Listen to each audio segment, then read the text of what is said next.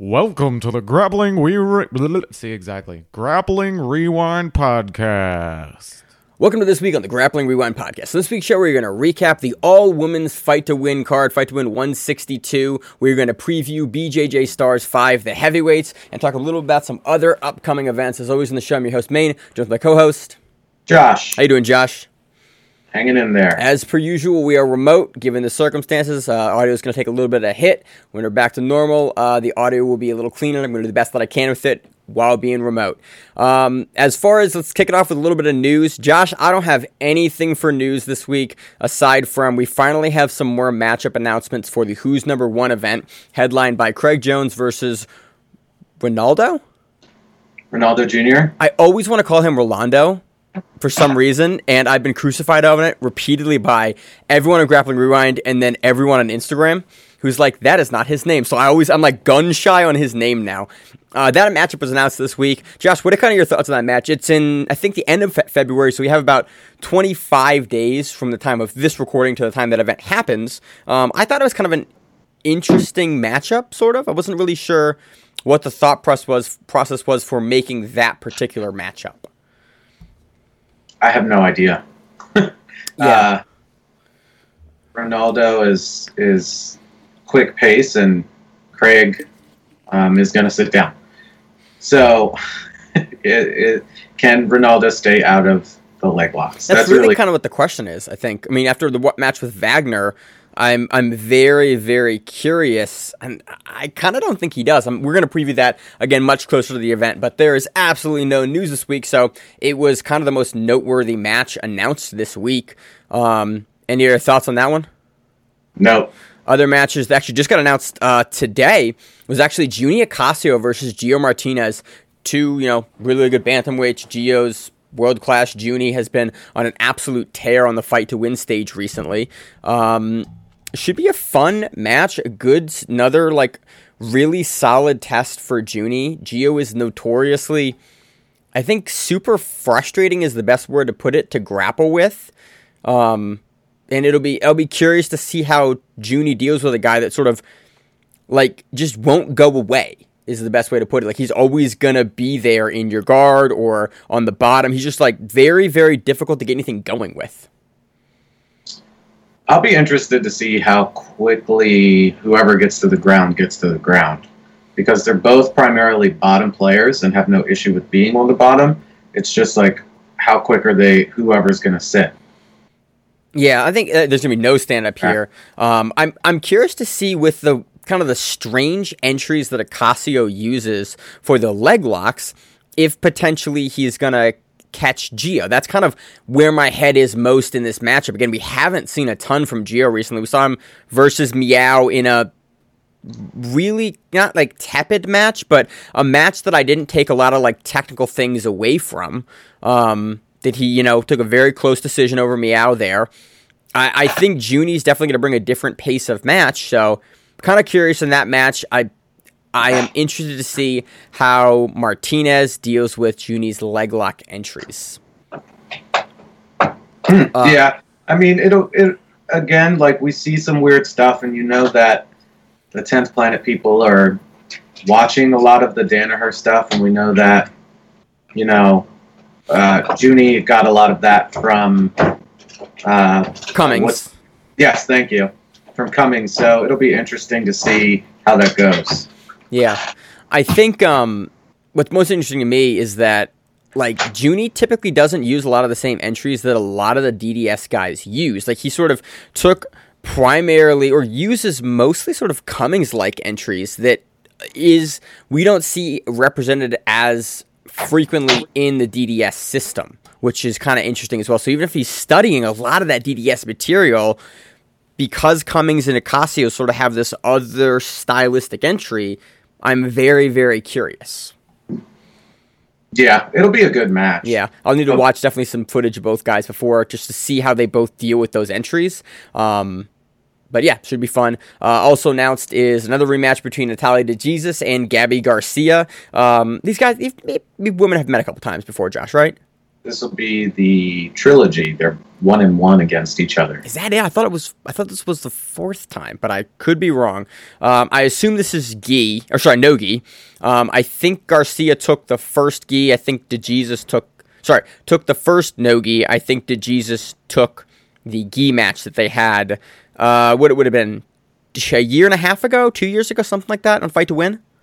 Fight to Win like a year ago. Was it only that much? I think it was in 2020. Okay, it would have been early 2020 then. Um, so yeah, very curious to see how that plays out, especially in Nogi, which is typically what Who's Number One showcases. And we have Roberto. Oh, sorry, anything on that one, Josh? We've seen that one twice before. It's curious to see the rubber match, especially because they're one to one. Yeah, it'll be interesting to see like what happens exactly. Uh, I'm favoring Gabby in Nogi, so who knows? Yep. Um, next one, we have Roberto Jimenez versus Nicky Ryan. Big jump up in weight for Nicky Ryan. Again, typically, historically, an under 66 competitor. He's moved up to under 77. Uh, now he is fighting Jimenez, who is historically around about 185, high 170s when he's cutting weight. You remember when he came into his last match? Well, that was Dante Leone, and they were going to Yeah, meet at 85. Sure. He came in lighter than Dante. Yeah, which like, was surprising, but we've seen Jimenez typically, you know, about 80, 180, and that is going to be a, a pretty big jump up in weight for Nicky Ryan. We've not seen him compete against guys that were any bigger than 170, I think, ever, or at least in the in his adult career, um, and now as a black belt. Um, I don't think that matters because legs.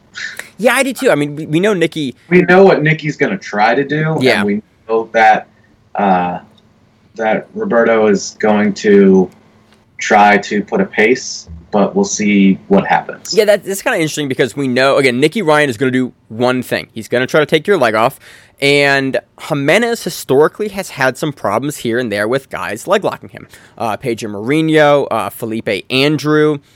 So um, this I know this very very interesting. I'm curious to see how Roberto's passing game works to try to avoid that because Roberto's going to come out super hard and aggressive from the beginning.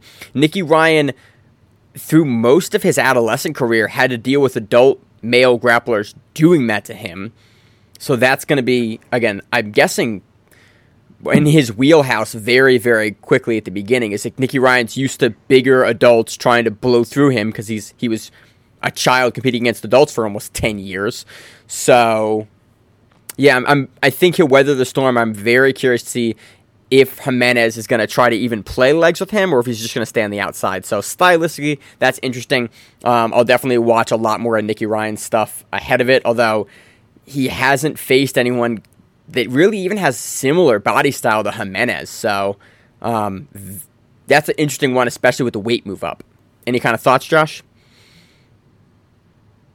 If Jimenez can avoid all the leg stuff, I think he's got a clear path to victory. But if he can't, well, we know what's going to happen. Yeah. Do you think? You think he can get Ryan's back? He's got a really neat, you know, back take ability there, and he's done some really kind of nifty things with the double underhook body lock that he uses to kind of shuck to the back that we don't see a ton of guys using. It'll be interesting to see what he does or how he approaches it. Yeah. So, So that's yeah, that. I don't know. As we get closer, I'll probably think on it more and watch back more stuff. But right now, it's like, again, these are like pick 'em matches sometimes. Yeah. Doesn't with who's number one. The matchmaking is uh, is really interesting, kind of in that respect, make you go, huh? I kind of wonder how this is going to play out. Um, I'm historically bad at making picks, so I mean, you're like, you're not great at it, but I don't think any of us are particularly great at it because jiu-jitsu matches always kind of get wonky with picks. And then there's also a lot of upsets not infrequently too, especially with the top guys in the heap. Like that's kind of why I like jiu- jiu-jitsu for picking more than MMA because MMA it's like you can you can have so much data about guys and how they fight and where they're going to go in jiu-jitsu because people will trade back and forth through their career for like oh he's working a new thing he's trying a new guard it's gi it's no gi it's this rule set. There's a ton more variance and you can't just look at a matchup just by the numbers and make as easy as a pick so it's fun Unless to you're a meal. what'd you say? Unless you're a meal, and then you strictly use the numbers and you pick correctly. Yeah, usually. Love Emil. He's on next week. He's doing a recap for BJJ Stars, so I'm, I'm super happy about that because it's going to be a by the numbers of like why our picks this week are wrong, which I'm super excited for. It's like you picked him, like yeah, Emil had a gut feeling. He goes, the numbers say your gut feeling is wrong, so look forward to that next week. Are, Um, are are you doing the the Discord chat? We might. Well, We might. okay. Um, oh, also, so uh, kind of unrelated, but Nikki Ryan, um, I was on Flow this week, and I just clicked on Flow 24 7 because occasionally I'll just watch that when I'm doing something. And it was Howell and Shane Jameer Hill Taylor breaking down Shane's matches at the World Championships. Super interesting. I don't know where you can find the footage, but it's somewhere on Flow. And I watched like a couple matches, just Shane just talking about like his thought process, like, oh yeah, I have this grip here, and it was like all in real time. It was super interesting. If you like our show, um, go and find that on Flow because it was super interesting to watch Shane like talk through all of his thought processes in the match and like why he went to something. It was just, it was really for me mind blowing to watch, especially because he's the guy my size, um, and I've grappled with him before, so it was cool to see you know what he was doing in the moment. Uh, Josh, you got anything else for for the news section? Nope. All right, let's kill it. Uh, moving on to the recap section. Fight to win 162, headlined by Rafael Guedes defeating Ana Carolina Vieira to become the 155 pound Nogi champion for Fight to Win on the all women's, all ladies event. Fight to Win. Uh, Josh, take it away. Let me turn this other era thing off. well, uh, it was a really interesting match in general. Uh, there was a lot of pushing at first.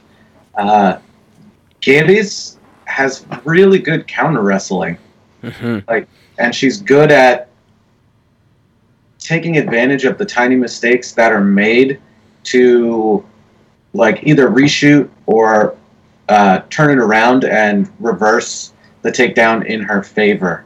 Um, one of my big gripes about the entire card is that uh, the refs and the ring awareness with the refs.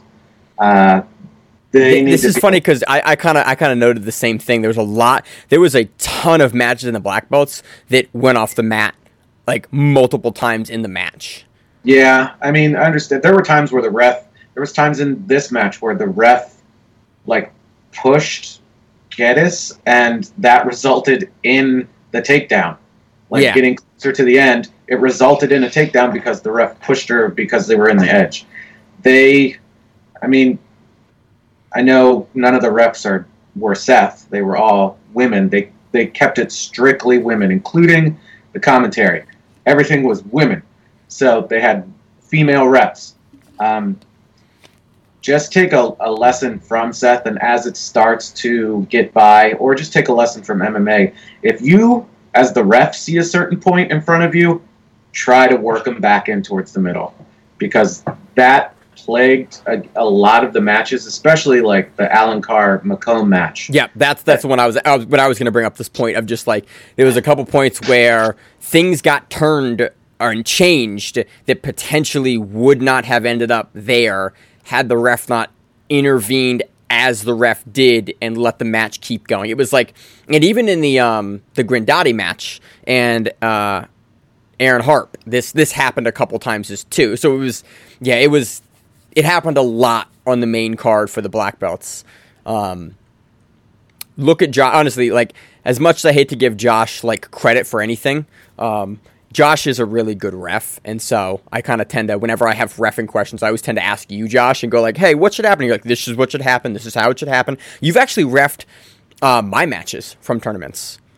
Yes, and Yeah. I've, I've repped plenty of our teammates, and like everybody's like, "Oh, your teammates, you're going to score it for them." I'm like, no, I'm going to make them do the entire entire thing and settle it properly, and probably count longer to make sure that they Yeah. settle the position. Yeah, you did me no favors. Um, No. But yeah, so it's it's what's I appreciate that you picked up on that too because I, I think that you are a very good ref. And again, we've watched a couple of hundred fight to win events. Whenever you watch Seth do it, he does it he does it a certain way and keeps stuff on the mat. So I, I would have I would have liked a little more of that on the main card here because there was a, a, a bunch of matches actually that had more weirdness due to funny restarts, funny stoppages, and a lot of going off the mat. Luckily, no one was injured, but it was very, very prevalent for this entire card.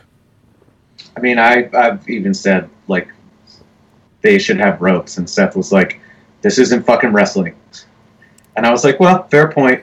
Fair point, And, Seth. um, but I think something to stop them from like, like I get it, like going into the crowd, it's kind of cool and awesome at the same time, but it also uh, it sucks when it completely throws off the match or you mess stuff up. But we're going way off subject. Um, it wasn't there wasn't anything like super crazy with this match. They of course you know dueling toe holds and stuff like that near the end. Yeah. I would have given it to Guedes. Uh, she is just she's a monster. Like she's amazing. Just And the way the way that like the pace that she pushed for the actually both of them pushed a great pace, but I thought uh, it was the way that Rafael was initiating the positional work and fight to win um, values initiation of the position, kind of much like ADCC does, where it's the person initiating the exchange, initiating the offense, and that coupled with her wrestling. And at one point, she goes for like an Uchimata that she like doesn't like about halfway through. She drops down for like a knee bar from it, and then changes that into a toe hold. Like there was a couple times in the match that transitioned like that where I was like, okay, Ana Carolina is very much in this match, but it was close. I would push it towards Guedes, and you know, for the reasons that you've said, but also just those those little pieces in the way that she was initiating, um, and and kind of on a on a macro standpoint, I was really happy to see this from Guedes because this is what I wanted to see going into this match is how well Guedes can change her game plan. Because we saw uh, in the Guedes match versus Elizabeth Clay, where she beat Elizabeth Clay, how she was very, very efficient and measured in the way that she handled Clay's entries into the leg locks. Here, it was cool to go, cool, I'm not as worried about Ana Carolina on my legs, so I will engage and play with her in the leg locks and initiate my own leg lock offense here when I feel it is appropriate and necessary. So it was, again, cool to see the contrast from one match a couple of weeks ago, or maybe a month or so ago, to this match where, oh, cool, you can do both. You're willing to do both against very high level competition, change your game plan, and still have it work out for you. So, yeah, again, super impressed with Guedes here. Ana Carolina is notoriously super dangerous on the feet and super aggressive throughout the entirety of her match. So to have Guedes be able to maintain composure in the match, implement her game plan, and throw up consistent offense and be on the offensive, you know, very, very happy with Guedes' performance here. Very impressive. Super excited to see who she faces now at 155. Um, you know, you just took out Ana Carolina, like definitely top dog. Anyone? Uh, sorry. Do you have anything else on the match you want to talk about, or anyone you want to see her face or see Ana Carolina face? I don't even know like who's competing and who's not competing right now. That's the thing. Yeah. Oh yeah, you can see him against a whole bunch of people, but you know,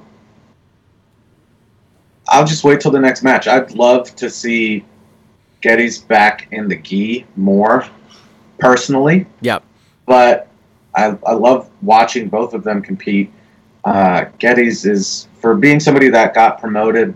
What six months ago, eight months ago? Something like that within the, within the last year in 2020 at some point. Pants. Right before pants. Um, Gi Pans, right? Yes. Was it that? Yeah, that was the first black belt event was Gi Pans. So that was yeah six or eight months ago. Yeah. So love to see just more of her. But other than that, let's just keep on going. All right. So Josh, uh, I think my my notes are in a different order than your notes. What is the next match that you have?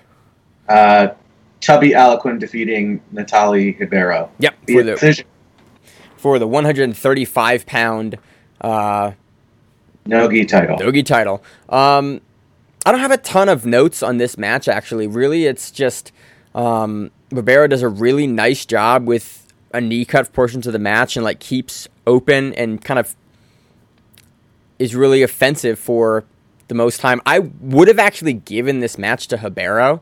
Um, Same. I was about to say I don't agree with the decision Yeah. at all. Um, Tubby's hometown though, so it's really hard to lose in your hometown in a title fight. Well, I mean, it's hard, but if you can watch and like I watched it and then I watched it again and then I, you know, just zipped through it earlier today and just like skipping through some time, at no point was it like, oh, Tubby's in the driver's seat. Like Yeah. she was keeping up with her, but she was not like ahead by any means.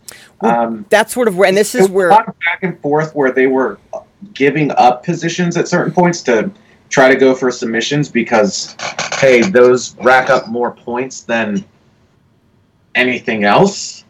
So that I can understand, but I don't agree with this decision at all.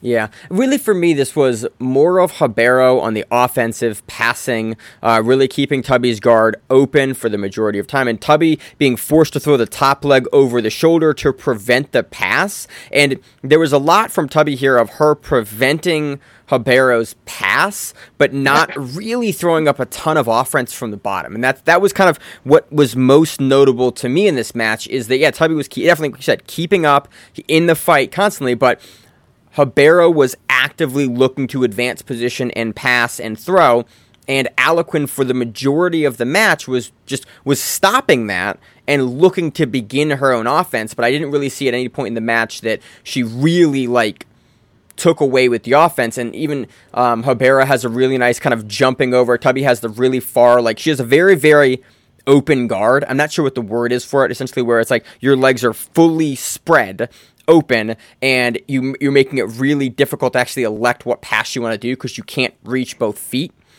And The um, yeah, and eagle- uh, the eagle eagle guard. That's kind of what I yeah. That's, there's a couple names for it, but eagle guard is good enough. And Habero basically jumps on one leg for a knee bar, and for me that was one of the biggest sort of pieces. But Tubby takes it, um, definitely in the fight. But I I would have personally scored this for Habero just on just sort of again initiation of position and activity, and actually looking to do as opposed to looking to defend. So I'd love to see him run it back again, no gi, and then I'd like to see them go against each other in the gi. Yeah, I would too. Again, very, very good match, very close match. Um, just who was in the driver's seat. Uh, next match I got, Josh, is Talita Alencar defeating Gabby McComb via split decision, retains the 125 pound title, fight of the night for the women for the black belt. I got a gang of notes here, Josh. Why don't you start? He's got a gang, a gang, gang. Um, very high paced, a lot of pushing, a lot of falling into the crowd, The su- lot of super. commentary, literally blowing out the microphones from screaming. Like I know you can get excited, but you don't need to yell into the microphone like that. Um, that was preposterous. I literally turned this on mute. Uh, I did that a few times over the course of the night um, for multiple reasons, but uh, it was a good match. It was very high paced. Again, with the refereeing, letting them get into the crowd, it uh, it messed stuff up. You had Toledo gaming the system a little bit.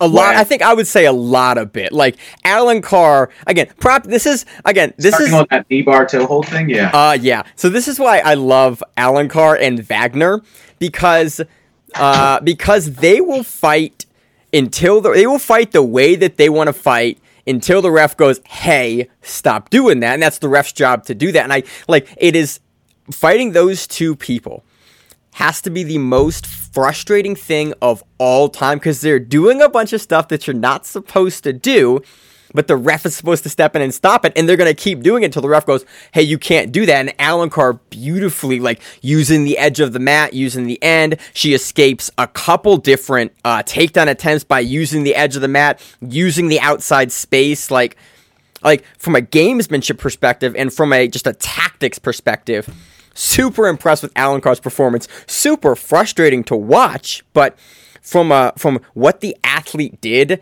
amazing. Oh, as always, amazingly impressed with Alencar's ability to just work in that gray area so effectively. Um, because I mean, at the beginning of the match, McComb five seconds in, snaps down to a super aggressive guillotine, and I was like, oh, I figured that this would be Alencar immediately on the offensive, and she tends to slow, and it is immediately both of them at full speed, and um, That was off of a shot. was it off a shot? It was off like a, a kind of a weak shot. Like she just kind of came in and tried to bowl her over, and she got her neck grabbed up. Yeah, yeah, really. I was really impressed with McComb there with like the ability to sort of keep it and really punish Alencar in that position for the um for sort of like the over aggressiveness at the beginning of the match, and then McComb immediately like met pace, and it's it is uncommon to see two grapplers immediately ramp at a hundred and throw and counter that quickly. It's just it's not a common thing we see. Again, why it's fight of the night, I think, is for many of these reasons because the pace that they pushed was pretty crazy, honestly. Um, And that was also that was great because that showed that Talita is working on her cardio. Yeah, because she's notorious for dying in the second half of matches, and she just kept pace the entire time. She got pushed off at one point and looked like she was about to crowd surf, and the crowd pushed her back up. And yes, exactly. Um, for those of you not watching on YouTube, Mame just fell back, uh, arm splayed, uh, and she was just eating it all up, putting on a show, smiling point- at points of the match. Um, uh, McComb had her in like a like a pretty not a, I wouldn't say a deep toe hold, but the starts of a very good toe hold. And Alencar's just smiling at the camera, like playing it up, like doing the thing that Wagner does a lot, which is just like I'm gonna smile while you try to do whatever you want to me, and then I'm gonna play spoiler and get out. And it was just again astonishingly frustrating to compete against, but man, it was fun to watch. Yes, it was indeed. What a great match. Again, hopefully that's another one that they can run back. I, I was really impressed here with again with with a couple two things from Alencar in s- specifically. One that she was able to maintain the pace for the entire time. Like McComb, we know keeps a very good pace, and we've seen that from McComb in the past. But to again, it being such a staple of what we've seen from Alan Alencar in the past of having an issue with that, for her to not have an issue with that that match, that was astonishing. I think that there's if she is able to keep this level of cardio and this level of activity, I think that she is an outstanding force in this division for a long time to come because that's only ever really where you could point to her weak spot is that yeah later in the match she tends to fade if that's no longer an issue in her game that's terrifying and then Alencar has a really neat guard pull that I think I saw like at least three times in this match is she will jump guard and she will jump a very straight guard and she will put her shoulders very low to the mat and immediately go for the double ankle sweep. McComb was hip to it, didn't get hit with it once here, but it we don't see her ever throw that late in the match. She was throwing that until the end of the match and she's throwing it well. Previously in matches, we've seen her throw that. Again, it's, it's a guard pull that she uses very frequently. She throws that and she'll throw it low. She won't get connection on the hip. She'll kind of like she'll throw it in order to get the match to the ground, but won't actively be looking for something off of it. Through the entire match, even to the end, she was throwing that like her preferred guard jump and then actively looking to explode off of it after she had thrown it. So big improvements from Alencar honestly, just from the from that side. I was very, very impressed um, with her here. Great match. Um, I, I honestly still in my notes would have given this to Gabby. I just thought she put up more with the toe holds and with the neck cranks. Um, there's a couple times that she was on Alencar's neck. There was a couple of times where I thought she had better foot positioning. Um, I thought they were both in the offensive. I'm not upset in any way that this was Alencar. Um, I just would have pushed this to Gabby based on the more submission attempts in the fight to win rule set. But very, very good match. Fight of the night. Correct. Any other pieces to add, Josh?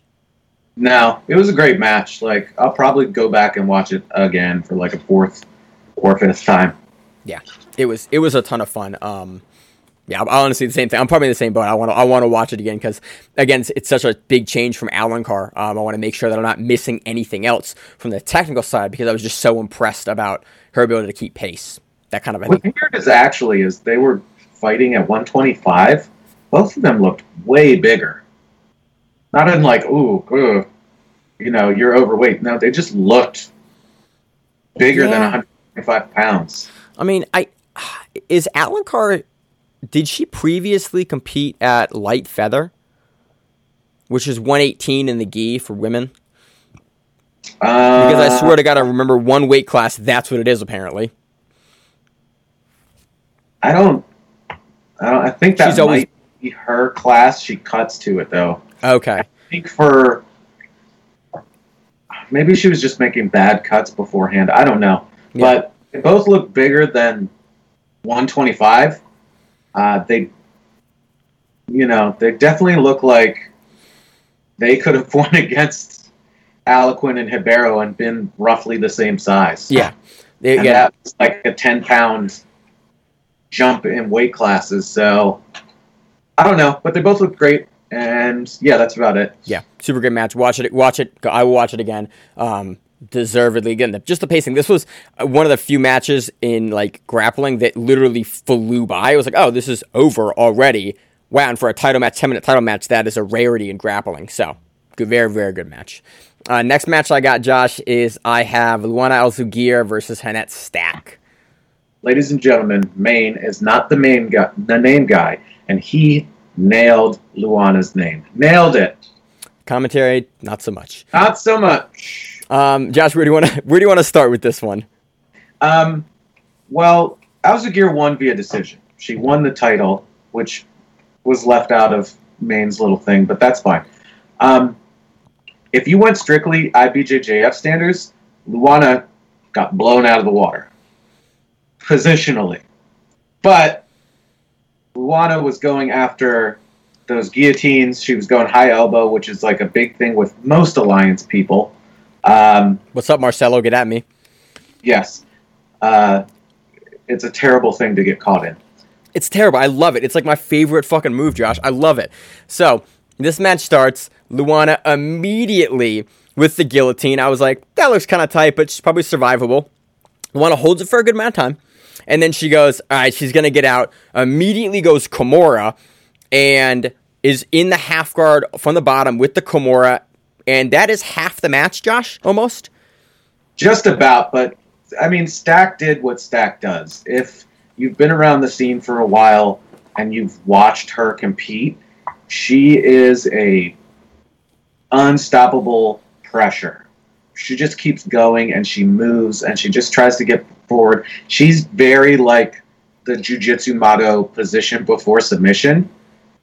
Um, and I think that's what hampered her from winning because if she would have just started attacking off of a lot of the positions, Mm-hmm. not really caring about the positional dominance, I think she would have won. Because with Alzuguir, she had like the definite the two guillotines, Yeah. and they were pretty snug, but not like not going to be finished. And the half guard Kimura, that's like a meathead move. Uh, Zach can tell you it's a meathead move. I think also the position that she had the Kimura, and it's it's an active. You have to defend it, but she was low on her shoulders. She wasn't postured up in a position where you can start cranking. Like there's a GIF right now on Reddit of uh, the AJ versus Wagner match in Wagner, West Coast uh, Trials, Yes. and uh, where where you see Wagner has that, and he's turning. He has the angle with his hips and his shoulders to turn it. Um, Luana wasn't in the position to do that. Again, it's an active submission that Stack has to defend, but it's not finishable. The same thing with the second arm and guillotine in the match. You see Luana with it on snap on Stack, but the angle's not cut over. She's not posturing down. The hips not coming up to force Stack's hips lower and head into the pocket. It they're submission attempts, but they're submission attempts that most likely aren't going to be finished versus Stack's game that I think Stack had a beautiful back take here off of um, after escaping from the Kimura, and I was again I was like, okay, so Luana's going to take this, and then all of a sudden Stack continues with that forward pressure and has this beautiful back take, but Luana is grabbing at the feet. And I love it. She stopped the first hook from being established by grabbing at the feet and then pushing Stack up off the back so that Stack was having to work her positional game to get the chest to the back of Luana's shoulders in order to throw both hooks in. And she was just really never able to do it. There was a really nifty battle that happened right there. Yes, absolutely. And again, I was like, ooh, Stack's going to get the back, and that's going to be hard uh, for Alzuguir to get out. But Alzuguir immediately was like fighting it, and it's it's not like it's a surprise. They're both former gi world champions. Like they know their shit. They're both really good black belts. Um, it was a great match. Uh, Stack is definitely bigger than Alzuguir. definitely. She's more muscular, and you, it, I think it's partially like she's definitely bigger. She's more muscular, and her game couples with that very, very well. She is a forward, pressure heavy, snap you down, hold you kind of grappler. She was apparently, and I I just heard this. I don't just heard it that she was trying to. Maybe it was on the commentary. Maybe it was one of the times that I had the commentary unmuted. That she was looking into going into MMA. So, for MMA reasons, if you're doing that and you get to punch people in between, brutal, brutal. I hate to see people go to MMA, but I would I would watch the shit out Well- of Annette Stack in MMA. Stack hasn't been as active in like the jujitsu scene as like a competitor, so I wouldn't mind seeing the transition and her just making extra money and beating the bejesus out of whoever. I mean, the thing is like either div- there's not really a 55 weight class for there is, but it's well, not. it's very, very, very, very shallow. Because even Kayla Harrison, who was the biggest name at 55, is now she knows she can make the 45 cut because she cut for her Invicta fight. So now we we have even um, Kayla Harrison is at 45 now. So, 45. I but I think Hanette would probably go 35. She'd probably go bantamweight if she were to go to MMA. But that's the other thing too. It's like you are going to run into uh, what's her name, the lioness. Amanda Nunes. That one, yes. At either weight class, bro, 45 or 35. I'm honestly, I really hope they don't strip her at 35 because they're talking about that right now, and I would be super disappointed if they stripped her at 45 and 35. Um, Isn't she fighting her th- for her 35 pound title like coming up soon? she, Why strip somebody that's fighting for because you're holding up the division? Like, who are you holding it up from? everyone you've already beaten once. Like, Give me a yeah, second. like, Don't get me wrong, but like the high, the two higher weight classes in female MMA are like Now she's doing 45. She's fighting Megan Anderson. Yeah, that's what I thought. I don't know. There's like, don't get me wrong. There's tons of talent in those two weight divisions, but it's not like, it's not 105, 115, and 125. I think honestly, strawweight and atomweight. I wish the UFC had an atomweight division. We're Oh, going God. very far off sector here. Yeah. Uh, Deep Jewels is actually running an atomweight tournament uh, in a couple weeks. The bracket just got announced for it today, and I'm amped for it. It should be really, really fun. The seating just got announced, and the bracket just came out today for that. So it should be fun. It's a, it's an atomweight GP, which I'm a big fan of. Um, Let's let's go on. Let's cover this next match so and then great match, tons of great transitions. Um, Watch. even Definitely. in the later parts of the match, um, there's some really great transitions from guillotine to Darce to Anaconda and back to Armored Guillotine from Luana. Um, great work off the front headlock. Very, very impressed. Like I really enjoyed this match as a goon that hunts the neck. Um, I really enjoyed this match technically. This was a great display of two separate styles in the fight to win rule set. One that you would see much more prevalent in MMA and in IBJJF, and then Luana going, bruh, I'm gonna go for everything, which is which is what I like to see. So very, very fun match. I'm just a big fan of that half guard Kimura. Um, I, I use it on Zach to keep his big ass away from me. He's big. Uh, when he didn't know that I did that, I would flip him over me with it, and then he got savvy and was like, "I'm just gonna break your shit." And then I started like doing it differently and just trying to rip his arm off. So it keeps him away from me, so his giant gorilla-ness doesn't lay on top of me. you haven't seen him. He's giant now. He's like 250. No. Yeah, bruh. He's big. He big. He's been eaten.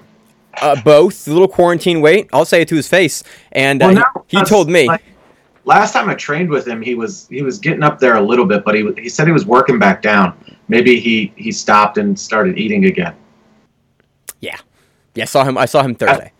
That that's all main Zach. So you beat him up, snap him like a twig. He will. So next match, moving on. It's going off the rails here. It's, I always forget on Josh shows. I got to be the one that brings it back in, or else we'll never finish this show. Next match, Erin Harpe defeats Maggie Grindotti via decision. Uh, took fight of the night. I don't give a fuck. I don't know. I, I, the Alencar match and the other match were good. Like this match was Erin. The pace is on. Grindotti could not get anything going. I wouldn't say like that she got a mud hole stomped in her, not like that, but she just was like she was stuck in first gear the entire time, and Harpe was like, "Nah, uh, I know we don't make cars that go into seven, eight, and ninth gear, but uh, that's where we're going." We got this turbocharger on this bitch, and we're hitting the nitrous. Dude, there was a couple times in the beginning of the match it was blast double, get up, blast double again, and even once on a on a kind of a strange restart, Grindotti starts with the body lock, and they, they say go, and Grindotti's about to do the lift, and Erin drops for like the old school Gracie knee bar between the legs, goes off to the side to go for like um I think a toe hold off of that from the knee bar. It was just Erin was on the entire length of the match. And Grindotti never, because Grindotti is a fighter that when she gets you, she likes to build. She likes to kind of slowly take ground, take ground. And then as the match goes, she increases. Then she kind of has this overwhelming pace on you at the end of the match. But she is not one that usually will ever come out super, super fast at the beginning. Well, that was the damn mistake. I mean, like there wasn't watch the match. I mean, it goes to decision, yes, but Erin really just turns it on.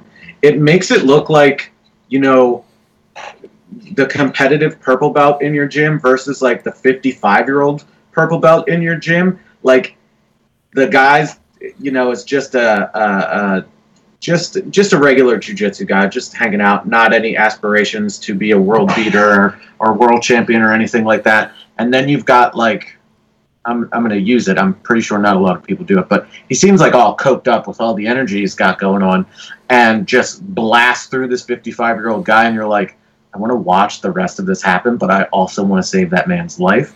That's kind of what was going on. You're like, can, can we pull Maggie out of the match? Like, I, she might be lost. Yeah, it was. Uh, she just she really ne- never got a chance to get anything going, which I think was the biggest no. thing. And Erin just like kept her like, in a place that that she was unable to sort of dig herself out and like even get to like back to where some a place that she was comfortable positionally.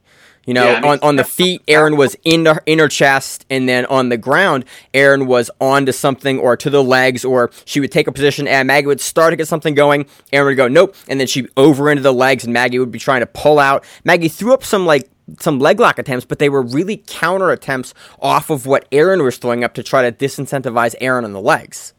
And not like she was throwing stuff, but it wasn't anything that looked even threatening. The only thing that got close was that like attacking the legs near the very end of the match, where Erin was just like fight. She wasn't even fighting with her hands; she was fighting with her feet, and was like, "Man, I'm gonna get out of this."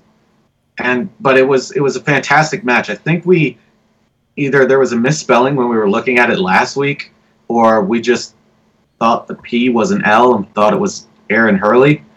Um, no, it was it. No, it was listed as Aaron Hurley last week. Okay. Yeah, it was list. It was listed incorrectly last week what a what a fantastic match. Definitely go back and watch it. Um, I'm pretty sure after that match that Grindotti is going to repeatedly watch that and then just like not like change her style, but maybe put herself in those bad positions to start with on a constant to where she won't be and I said it while you were talking too, she was on her back foot the entire time and could not like move forward and yeah, fantastic match. What a, a great match. Yeah. Um, next match we got is uh, Pamela Boveda defeating Yanni Race via decision. Um, don't have a ton of notes on that. Uh, Fiona Margaret Watson defeating Marina Vera via decision. Uh, this was a lot of fun. I like Fiona. I like Fiona Watson's game because she plays a much more. She she is a long-legged woman that does not rely on no, no, it's super relevant that doesn't rely on absurd flexibility to retain her guard. She tends to play a much more old school style straight guard, and she uses getting off of her shoulders to get her hips up, and she's super dangerous from the closed guard. And you saw that a bunch in this match in the way that she would like like like, not even sneakily climb her legs up. She would just change the position, and as the position was changing, she would maneuver her hips up to where they needed to start taking the arm from Vera. I was just Yeah, like if there it, there isn't much more to add onto that. Um, I just thought it was funny that you were like, "Oh, tall people, tallin," and it's like, well, yeah, Well- but you were using it as more of like she's not being insanely flexible with long limbs Mhm. to stop it from happening, which I get. I don't have long limbs. Uh, I am moderately flexible, so when I do what I do, it's easier to retain my guard or get my guard back. But I don't know being long. Well, And- you see, like Ah. in, in contrast to someone like Amanda Sullivan, like Amanda Sullivan, again, very long leg, but will will bend her legs behind her head in guard retention like ability. Uh, Fiona plays a much more like old school and kind of almost like I'm gonna say a men's game, but like someone that is she does not rely on her flexibility to throw up the t- attacks that she wants from the guard. Also, a lot of play from just the closed guard. You know, we didn't see a ton of you know playing from range. She was a lot of like very basic but very well timed hand traps and shoulder traps, very small drags, pushing on the collar, like all of these little adjustments to play just a very, very tight closed guard game. And it was it was beautiful to watch. Just like it's you see a lot of people that throw up the armbar that she throws up from close guard do it with like by yanking the person down and like they they do it with not a lot of um like mis- finesse and misdirection. And the way that fiona was doing this it would just she would just beautifully slide her hips up into place and she would be on the arm. She would be super deep arm like pelvis in the armpit. And Vieira would have to like okay look out and and really do very measured defense before she would lawnmower or pull out and get away. And then Fiona would retain the guard keep the control of the wrist. And it was just stepping between a number of different things from straight closed guard um, but she was active she wasn't just stalling in the closed guard and it was just a really really great like technical display of utilizing the straight closed guard that we just don't see as often you know, people very frequently will stall from that position and will throw up one or two things, but she was constantly throwing up, the, throwing up the positions and the attacks while still maintaining like good principles and fundamentals and doing it like sneakily. It was it was a very very nice match to watch. Yep. Anything else, Josh? I think he summed it up pretty well. Yeah, I talked a lot. Uh, Josh, you want to move through the names? Want me to do it? Uh, I'll run through it. Uh, Elizabeth Mitrovic defeated Tara White via decision. Um, it wasn't until this match that I realized Tara White. I remember watching that Nogi match versus Brittany Elkin, and I was like, "Oh yeah." Uh. So um, This was was- really a who's who of all of the women we've ever caught on Fight to Win. Like, Like, this was a find all banger of- card. They were like, "Find all of the women." Dude, it was And a now- great. I mean, the, the, the only people that really weren't on this card were Gundrum, Bastos, Garcia, DeJesus. Actually, there were a bunch of women that weren't on the card, but like, it was a dope ass card, and I'm interested to see who they put on the next one. uh, dude, I'm so excited for it. Like this, the match, the matchup for This this, this card. legit was like great matchmaking, Mhm. and you know, props to Seth and all the people that fight to win for that. Like this was just, this was a banger. Like, One of the I criticisms that I saw, sorry, continue, Josh, go on, go on. Was can- that oh yeah, they all went to decision. It's like yeah, but good grappling matchups, like good matchups with high level grapplers, go to decision. Like that. I was, was literally that was my point. Yeah. Like there was no submissions on the black belt card at all, but very few of them were, uh, you know, unis- uninteresting. You didn't open up a new tab while the noise was playing in the background. You weren't playing on your phone, you know, playing Candy Crush or whatever, and uh, you know, not paying attention to it. It was a good card, and I very much look forward to the one at the end of this month. Moving on. wait, doing this once a month now. if I could hit you with my microphone, I would hit you with it. Yeah, they're doing another one at the end of this month. Oh hell yeah, Josh! The more you know. They're doing like mixed card, mixed card, mixed card, all female. Fuck yeah, that's awesome. I think, I think that's going to be their thing going oh, I'm on. so excited for that. That'll be f- that'll be awesome. He's such like we we've talked about internally about like the ability to showcase more women's matches. Hell You- yeah, I'm I don't even know how many people are on this card right now. One, two, three, four, five, six, seven, eight, nine, ten. There are ten black belt matches alone. That's twenty women right there. There is I think it was a 30 something fight card. Yeah, it was a big card. you did a full fight card with all women. Awesome. Anyway, Anna Nascimento defeated Liz Excel uh, via decision, and Sofia Amarante defeated Jessica Rodriguez via decision. On to the brown belt results. Stephanie Kopax defeated Brittany Elkin via decision. Becomes the 130 pound Nogi champion. That was fight of the night for the brown belts. Yeah, I, uh, I left that open. That was this was a good match as well. It was hard paced. There was blood. There was pushing. There was submission attempts. Fantastic job. Um, it's cool to see Brittany back with the the crew much more, hmm uh, or more now uh, since she had like stepped back from doing things. Uh, it's cool to see her back. Uh, Stephanie was putting on the paces too. She was like, I ain't slowing down. So awesome match. Uh, Miranda Galban defeated Samantha Courier via submission. Uh, by. Sorry, I'm reading it all the way through, and I can just, I should just say it out loud. Wait, did Joy Pendel beat Jasmine? I thought Jasmine won. Yeah, so these results, so disclosure, the results that we have are kind of screwy apparently. Um, and there's been an issue, but these are the clearest ones we have, and I haven't gone through and actually switched some stuff. So we're gonna Okay. them, but there's some stuff that's not. Okay, so Jasmine Hosha defeated. Well, Jasmine fought twice on the card. Jasmine ha- won via lose? heel hook, and then I think she also fought Joy. Again, they're kind of screwy. Josh, why don't this week? okay, we whatever. s- okay. Going on. Uh, she competed twice. Jasmine Hosha did. Uh, Anna Herivian defeats Amber Agi via standing guillotine. And that was submission of the night for the brown belts. Uh, Mo Black defeated Vanessa Arango via decision. I always think Mo Black is a black belt. Yeah, I mean, I look at every time and I go, eventually, hoping next couple years we're gonna have stop having this issue. Uh, Madeline Kahan defeated Sharon MD via decision. And on to the purple belt results. Christina Zinko defeated Jackie Reyes via decision. Jessica Burrell defeated Dana Steen or Stein via decision. Uh, Rosario defeated Nicole Sinan via decision. Uh, Brienne Robertson defeated Mara Borella via heel hook.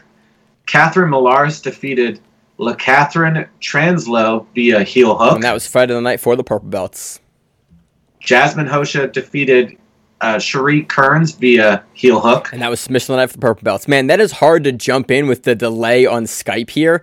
Like, Yeah. Like, right, and Josh is gonna finish, and then I say my thing, and then we go back. I can't wait till everything's like good again. and We can, I can, they can bitch Are to you you close person. to getting your? Are are you on like tier one? Bro, I'm on tier like three. Ew, Yeah, son, I'm- it's not so great. I'm technically tier one C. Bro, I'm tier like I'm tier like yo, you get it when you get it, and I'm like, ugh. That's a good tier. Rachel's tier one because she's healthcare and like and teaching, so I'm like I'm like woo, you're gonna get that, and then I s- still can't because I'm like a regular, normal, healthy person with no pre-existing conditions aside from my dumbass broken back, which doesn't Yeah. qualify me. I looked. Claire is uh on the tier that's currently allowed as well for like teachers and caregivers. Nice. Moving Uh, on. Ste- Stephanie Lee defeated uh, Bridget Johnson via armbar. Anna Mayordomo defeated Nicole Matthew via heel hook. Abigail Tedderton defeated Yasmin Granados via choke. And Caitlin Rittenhouse defeated Giovanna Southgate via footlock. On to the blue belt and teen results. Come on, Josh, move on. I know. I, there's don't rush me. I will take my time. Uh, Helena Cravar defeated Kat uh, Marset via rear naked choke. She retains the teen 140 pound Nogi title. Autumn Wolf defeated McKenna Alexander via armbar. Chea Block defeated Wendy uh, Sarmento via decision. Malie Sessa defeated Jennifer Pr- Presedo. Yeah, killed it. Uh, via decision. Christina Dion defeated Melissa Ehlers via decision. Taylor Clark defeated Monica Duarte via choke. Kayla Brown defeated Janessa Moradin via decision. Lucy Campos defeated Rebecca Pagan via decision. Edlin Serrano defeated Maria Garcia Aguirre. Man, I stumbled on that one. Via decision. Sophia uh, Magana, Manana, uh, Magana, defeated Kimberly Bro- Bodner via armbar. That was submission of the night for the kids and teens and blue belts. Sierra Fawn defeated Kai Buckner via choke. Jackie Diaz defeated Carol Lopez via decision. Emily Martins defeated Angela Perez via decision. Ashley Calderon defeated Silvana McDaniel via decision. Lorianne Pesar- Pesarini killed it. Defeated Larissa Salvador via decision. Gabby Buenas Valenzuela defeated Ariana Ruiz via rear naked choke. Sophia Lopez defeated Lily Crack via decision. And that was fight of the night for the blue belts and teens. Baby Shark Sarah Galval defeated Molly Rogers. That was decision. Galval looked fucking good. Watch She this. looked great, but so did Molly. That was the Oh, thing. yeah. Like Molly went for a flying triangle. Um, it helps that your parents are both like black belt world champions and are training you all the time and making you lift weights. Looked very, very good in this match. Uh, Jackie Diaz defeated Kristen Oaks via armbar, and Lily Rains defeated McKenna Alexander via armbar. and that does it for Fight to Win 162, the all women's event. Looking forward to the next one. Josh, let's move right into the preview for BJJ Stars 5, the heavyweight GP. You want to start with the super fights? You want to start with the heavyweight GP? Right now, we do not have a bracket for the heavyweight GP, so we're going to pull it as per usual out of our ass. We don't really like to preview brackets. I mean, preview bracket events without brackets, but I think this one deserves some discussion. Um, what do you want to start with, Josh? Uh, let's go into the super fight since we have like since we know what's going on with this. Yep. Uh, starting off with Leandro Lo versus Gustavo Batista. How do you see it going, Josh? Well, former teammates. Uh, I think last time they met, Batista won. If I'm not mistaken, I believe that is correct. it is in the gi. Uh, Batista's the younger man. He's got more, more push, more steam going behind him. I'm going to give this one to Batista. Uh, I think he takes a decision, uh, but I think it'll be a really good match. So this is why I see Leandro Lo burns me so often because I pick against Lo. Like I Lo's a weird one for me because like just by the what? But I love Lo. yeah. But he's been kind of falling off and every time i've been like oh he's got it he's got it he's got it it it bites me in the ass. So i i would love to be bitten in the ass if he actually wins. Uh, actually facebook memories just popped up today uh, when unity opened and there's a picture of me and leandro lo and leandro lo looks tiny next to me which is when he was still at lightweight i believe Well, he was Uh, cutting a ton of weight. He was cutting a. T- that was what 2013. He was cutting a ton to make lightweight. that dude was strong as shit Yeah. It was awesome. Um, I'm just gonna go with Batista. I think he's just more like comfortable in the weight class, and has just been on more of like a role with jujitsu. Yeah, this is a really hard one. I've kind of looked back and forth with this one. I've looked at their matches and like, I want to lean Batista just because MMA math like goes, yeah, when you're kind of questioning, pick the younger man, but that kind of doesn't matter in jiu-jitsu. Although we've seen two matches from Lo recently that were pretty low output. And I don't know. I just don't think Batista is going to allow Lo to have as low of an output match as he sort of has been wanting recently. We've also seen Leandro getting uh, outstandingly tired at the end of matches recently, and I think Gustavo will be able to key on that and kind of be able to pull Lo into a match that he doesn't want to have as much. Again, at any point in time, Leandro could just like be old school vintage Leandro. Um, and even like again, he won the absolute. Like he won like he's still absolutely on the top of his game. But I just feel like that seeing him get so tired, I feel like Batista's going to push that and see that as his avenue towards like victory in this match. So yeah, I kind of want to lean very slightly Batista as well. Um, next match we have Roberto Jimenez taking on Zaki Bahens. This is a nogi match. Um, what do you? How do you see this going, Josh? Hence, Yeah, I kind of want to lean Behance as well. I honestly think that we're going to see some great guard play here from Roberto, but I think Behance is probably going to shut that down. Um, and I feel like like same pace and and like next level pace of that. And you know, I think he's just gonna push something where Roberto is going to make a mistake and then he's gonna get leg locked.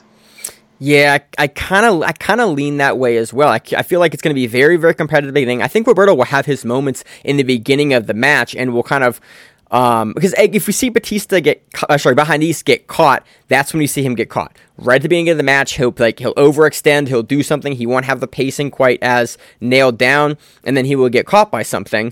Um, and that's honestly similar when you see Jimenez get caught too, but I feel like Jimenez will come out aggressive early, get something going, and then Batista will settle into the pace that he wants to be at and go, mm, I'm going to go for, you know, the area that Jimenez has historically been weakest in, which is the legs, because Bahanis is very much a by the, not by the numbers, but very much a, I'm going to fight you where you're not strongest guy. And uh, yeah, I kind of see this going to Bahanis as well, probably via um, an outside heel hook. I don't think he'll go inside. I'm not gonna guess. I'm just saying Behance wins. Next match we have Bia Mesquita versus Tamara Fajeda. Uh, rematch. Um, Bia. yeah, I want to go Bia as Yeah. well. Last one is super close. Honestly, much closer than I thought it was going to be. But I've been burned. is a crazy person. Yes, she is. I'm, I'm gonna go. I'm gonna go Bia here. It is Nogi, and that's definitely where I give Bia the. Uh, She's The good all edge. yeah. Uh, there's a couple other matches as well, Josh. You want to talk about those? We move on to the heavyweight GP. Uh, we'll just announce them really quick, and then we'll go into the GP. Also, get um, anything you've heard me call so far. Remember that you can bet on this stuff and uh, uh, bet against me because you'll probably win. Uh, there's also Milton Vieira versus uh, Gabriel Rolo, Mario Hayes versus Leon uh, Amancio, and Victor Vitor Terra versus Persio Broca. Um, all of those, except for the Mario Hayes match, are no-gi. So moving Sure. on to the heavyweight GP, we got eight names because I can't count very well. We got uh, I was going to say Leandro Meregali because they're next to each other. We had Nicholas Meregali. This is in the gi. We have Erberth Santos. We have Felipe Pena. We have Yuri Simões. We have Gutemberg Pereira. We have Lucas the Hulk Barbosa. We have Erich Munis and Luis Panza. Okay, so Simões is a non-factor in this. Like out of all of these people, yes, he's good in the gi, but he's a non-factor. He's he's doing MMA now. Like he's been he's been doing nogi for a long time. He's been injured, and then now he's again he's what a month or two less than that off of his MMA fight and won. Um, he's also smaller than these guys by a bit too. I don't know about that. Am I wrong about that? I mean, Simões has been like plus 99 kilos, Uh, yeah, you're right. Yeah, I'm, I I always want to put him under 99. and like Panza's a super heavyweight. Yeah, Uh, all of them are, su- and most of them are super heavy. Garth, Pena's like a heavyweight. Uh-huh. Lucas is like a middle heavyweight, heavyweight in those two areas. Munis is like middle heavy, heavy. It'll be really interesting, like just going through. Munis is like, I feel like Munis is the dark horse. Uh, all three of the brothers are very good with like lapel guard stuff, so it'll be cool to see that. You've got Panza, known for his footlocks. Uh, Pena and Meregali for being like these unstoppable forces. Uh, Herbert for being a crybaby. Um, That's the crazy thing. Like, he gives shit to Herbert Santos, but God, like, when he, sh- like, it's historically, especially the last two years, he just hasn't shown up. But he has these flashes of brilliance, like we saw him in the Calazans match, BJJ Stars, and in the Meregali match before he quit that match. yeah, but you know you're going against Calazans, who's a middleweight, Yeah. and you're a super heavyweight. Like, oh, okay. but the dude just like he beats up on people that you're not like super aware of. But once you get into like the B and A and even like S tier of competitors, he falls apart. And I refuse until like he shows me something else. He is henceforth Herbert. Period. Um, if he runs into like honestly, if he runs into like Barbosa, Pena, or Meregali, he's going to quit the match. Like Yeah, that's that's through. that's exactly what I'm looking at too. Gonna, he's gonna piss himself. He's gonna blame it on on doing drugs, and and and his gun tattoo, and he's gonna find every excuse. He might start a fight with Pena again, coming full circle from the first BJJ stars. Uh, he might get another fight after faking an injury. Like, honestly, I don't care to see him on anything because of his just like poor attitude with competing and if something doesn't go the way he wants it to he's like whatever and then like he's like well if this wouldn't have happened i would have it's like dude get over yourself So oh you know who's you know who's n- not on here who? mahamed aly Uh, do I have the wrong bracket like a dumbass again? i'm So- looking no i'm looking at the one for i'm looking at the one from flow grappling right now That's what I'm looking at too, and I think that there's another one that has Mahamed Aly in that lineup now. Uh, give me one second. Let me pull it up. Let me stop previewing the wrong event again. In true grappling rewind fashion, we have a bracket that is more than three days old. Um, so okay, I don't know if you're I yeah. don't, see, I don't see him on the most recent one. I see him on the one from January 10th, which was almost a month ago, and he looks like Yuri Simões has replaced him now because he's not listed. Um, although on the poster, Which poster though? That's the thing. yeah, the poster, the poster from two days ago, uh, I do not see him on the poster. I do not see Mahamed Aly on the poster, um, and I see Yuri Simões in the gi on the poster between Erberth Santos, Felipe Pena, and Meregali. So yeah, I'm assuming yeah, that. I have replaced him because I'm seeing from what day would the 16th he was still on it. Yeah, yeah. So he's so Yuri has now replaced um, Mahamed Aly. Uh, Look, not good with the Portuguese, so it's So, hard to figure out all this It stuff. is. So Josh, again, I'm always gonna pick Meregali here. Like that's just he is my go-to whenever there's a tournament because he's just so consistent. He's such a like unrelenting factor. I assume that we're gonna have Pena on the other side of that bracket, and I assume we're gonna get a Pena Meregali final, and I'm gonna pick Meregali. Um, I assume we're probably going to see Erberth versus Gutemberg in the first match. Um, I honestly wouldn't be surprised to see Erberth get past Gutemberg. We'll probably see Panza or Barbosa against Munis. I do think that we'll probably put Munis versus Yuri, potentially do Barbosa versus Yuri, and then I feel like that Barbosa will move on. We'll see. Uh, I think Munis will probably beat Panza. I think we'll probably see Munis versus Barbosa. I think that Barbosa will take that over Munis. Very, very close match. But I just think Barbosa's depth of experience there will come in at black belt. And then we'll see uh, whatever else makes sense from what I've said. Um, we'll see Pena fight. We'll see Pena and Meregali at the final. I concur. I don't think any of that bracket makes sense how I said it, but that's how I could see him going. Yeah, um, and I just kept looking, and uh, Mahamed got the Rona. That's why he's out. Yeah, that sucks. So, yeah. It'll be interesting. Um, I Meregali is my choice for the whole thing, but it all depends on the bracketing. Yep. Uh, our favorite thing to do on the grappling rewind, which is guess without brackets, because then you look at the bracket. Probably going to be released like, mm, let's see, Flow is doing their BJJ, their new whatever show they're doing now that does news. I'm guessing that streamed about an hour ago since we've been doing the show, and I guess as soon as we finish recording, within 15 minutes, an image of the bracket will be up, and uh, as per usual in true grappling rewind fashion. Um, yeah, like that's. I'm not going to be surprised. That's how it- we do it, Josh. A tale as old as time. So yeah, that's all I got for it. Um, any other kind of thoughts, Josh? No, you're making me sing, and it's going to be. I, I nobody nobody cares about you with your long hair. Sorry, it's. I'm trying not to get the pop up of of the video playing immediately, trying to find to see if the bracket got released while we were talking. Yep. So I haven't seen it. That's all I got, Josh. Uh, you got any outro news? Any fun plans for the week? We're having a snow day right now, but I'm teleworking, so I didn't get the snow day. I'm not that upset because I'm teleworking. I'm having a great time. Um, we haven't got snow in Maryland in like two years. We've had a little bit here and there, but not as much as we have, and that's not saying much because it's like four or five inches, and people in Buffalo are like, ha, "That's a normal day." That's a normal day when I grew up. I was just like, it's like, oh, things close here.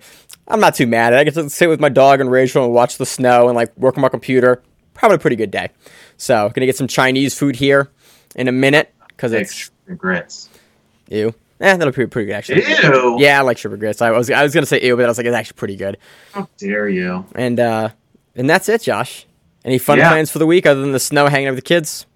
Um, use my power wrap to do squats and squat a lot, Nice. and kids try to keep them focused on uh, schoolwork while my 11 year old is in the background with her headphones in playing with a phone. Nice. All right, Josh. Well, that's all I got for the week. Uh, as always on the show, I'm your host, Mangel, the co-host. Josh, And we are the Grappling Rewind to See on the mats whenever that is. Stay safe. If you like the show, please consider sharing it on Facebook with the folks at your gym. It's the best way that we grow the show, and we really appreciate it. You can reach out to us on email. We also have Instagram, we have Facebook, we have Twitter, we have Google Plus, Until that shuts down. we have a website. If you have an event you would like to have us cover, please let us know. If you have a name, like most people do, and you'd like to have us stop butchering it, Let us know. reach out to us. The show is also available on YouTube, Spotify, in addition to iTunes and every other podcast service. We very much appreciate your time, and thank you.